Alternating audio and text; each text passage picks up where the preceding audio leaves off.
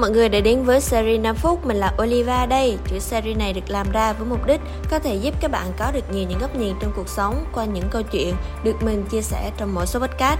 Một phần nào đó, hy vọng các bạn sẽ giúp bản thân bạn ngày càng phát triển và hoàn thiện hơn.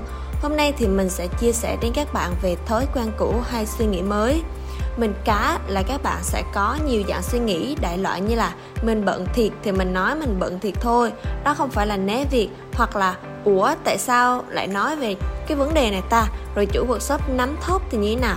Hay là thì chỉ là mình cảm thấy là không có đủ thời gian nghỉ ngơi khi phải làm quá nhiều việc thì mình từ chối thôi và nó không có gì phải to tát cả. Vì workshop detailing có rất nhiều người mà, không người này làm thì người khác làm thôi. Đúng vậy, tất cả những suy nghĩ đó đều đúng.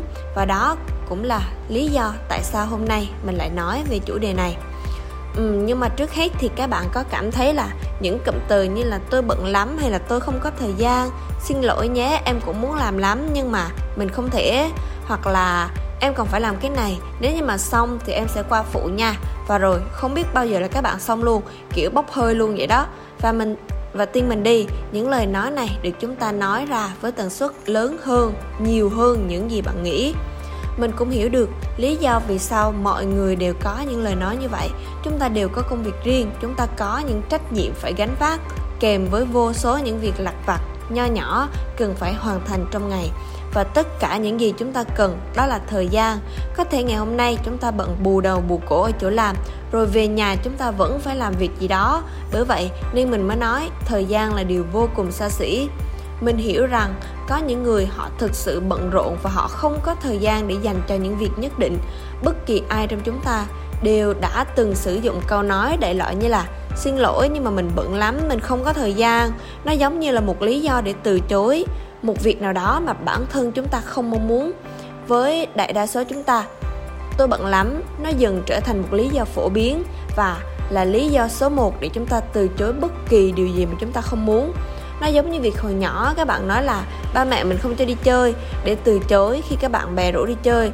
Cách này thì nó vừa tránh được cuộc chơi không mong muốn, lại vừa không làm bạn bè mình ghét mình vì từ chối đi chơi với tụi nó. Có thể nói là một công đôi việc, và tuy nhiên thì bây giờ chúng ta đã trưởng thành hết rồi, và chúng ta cũng không thể lấy bố mẹ ra để làm lý do được nữa. Và lúc này, thời gian dần trở thành một lá chắn, cái cớ hoàn hảo cho chúng ta mình hiểu là lời nói từ chối với một ai đó, nó còn khó hơn cả việc bạn nói thẳng vào mặt người ta là, tôi không muốn làm detailing chung với bạn. Nhưng cũng chính vì lý do này mà mình không chỉ nói dối với lại nhiều người, mà mình còn bắt đầu tự lừa dối chính mình. Bạn có hiểu cái cảm giác là mặc dù mình không bận, mình rảnh, mình rất rảnh, nhưng mà mình có cảm giác như là mình phải bận và mình bận lắm. Nó kiểu giống như là đánh lừa giác quan của mình ấy mình nói mình bận, mình phải có cảm giác là mình đang bận thiệt. Nếu bạn cứ liên tục dùng những từ như là xin lỗi, mình không có thời gian để giải quyết những tình huống mà bạn không thích, thì điều này chẳng khác gì là bạn bắt đầu tiên là mình thực sự không có thời gian thật. Bận rộn là một khái niệm tương đối bởi người ta luôn có thời gian dành cho những thứ mà họ ưu tiên. Bạn có nghĩ giống mình không? Và hãy để lại bình luận bên dưới nha hãy đón chào tập tiếp theo mình sẽ chia sẻ thêm về chủ đề này nha.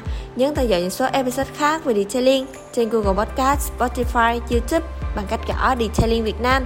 Và hẹn gặp lại mọi người trong những số podcast lần sau.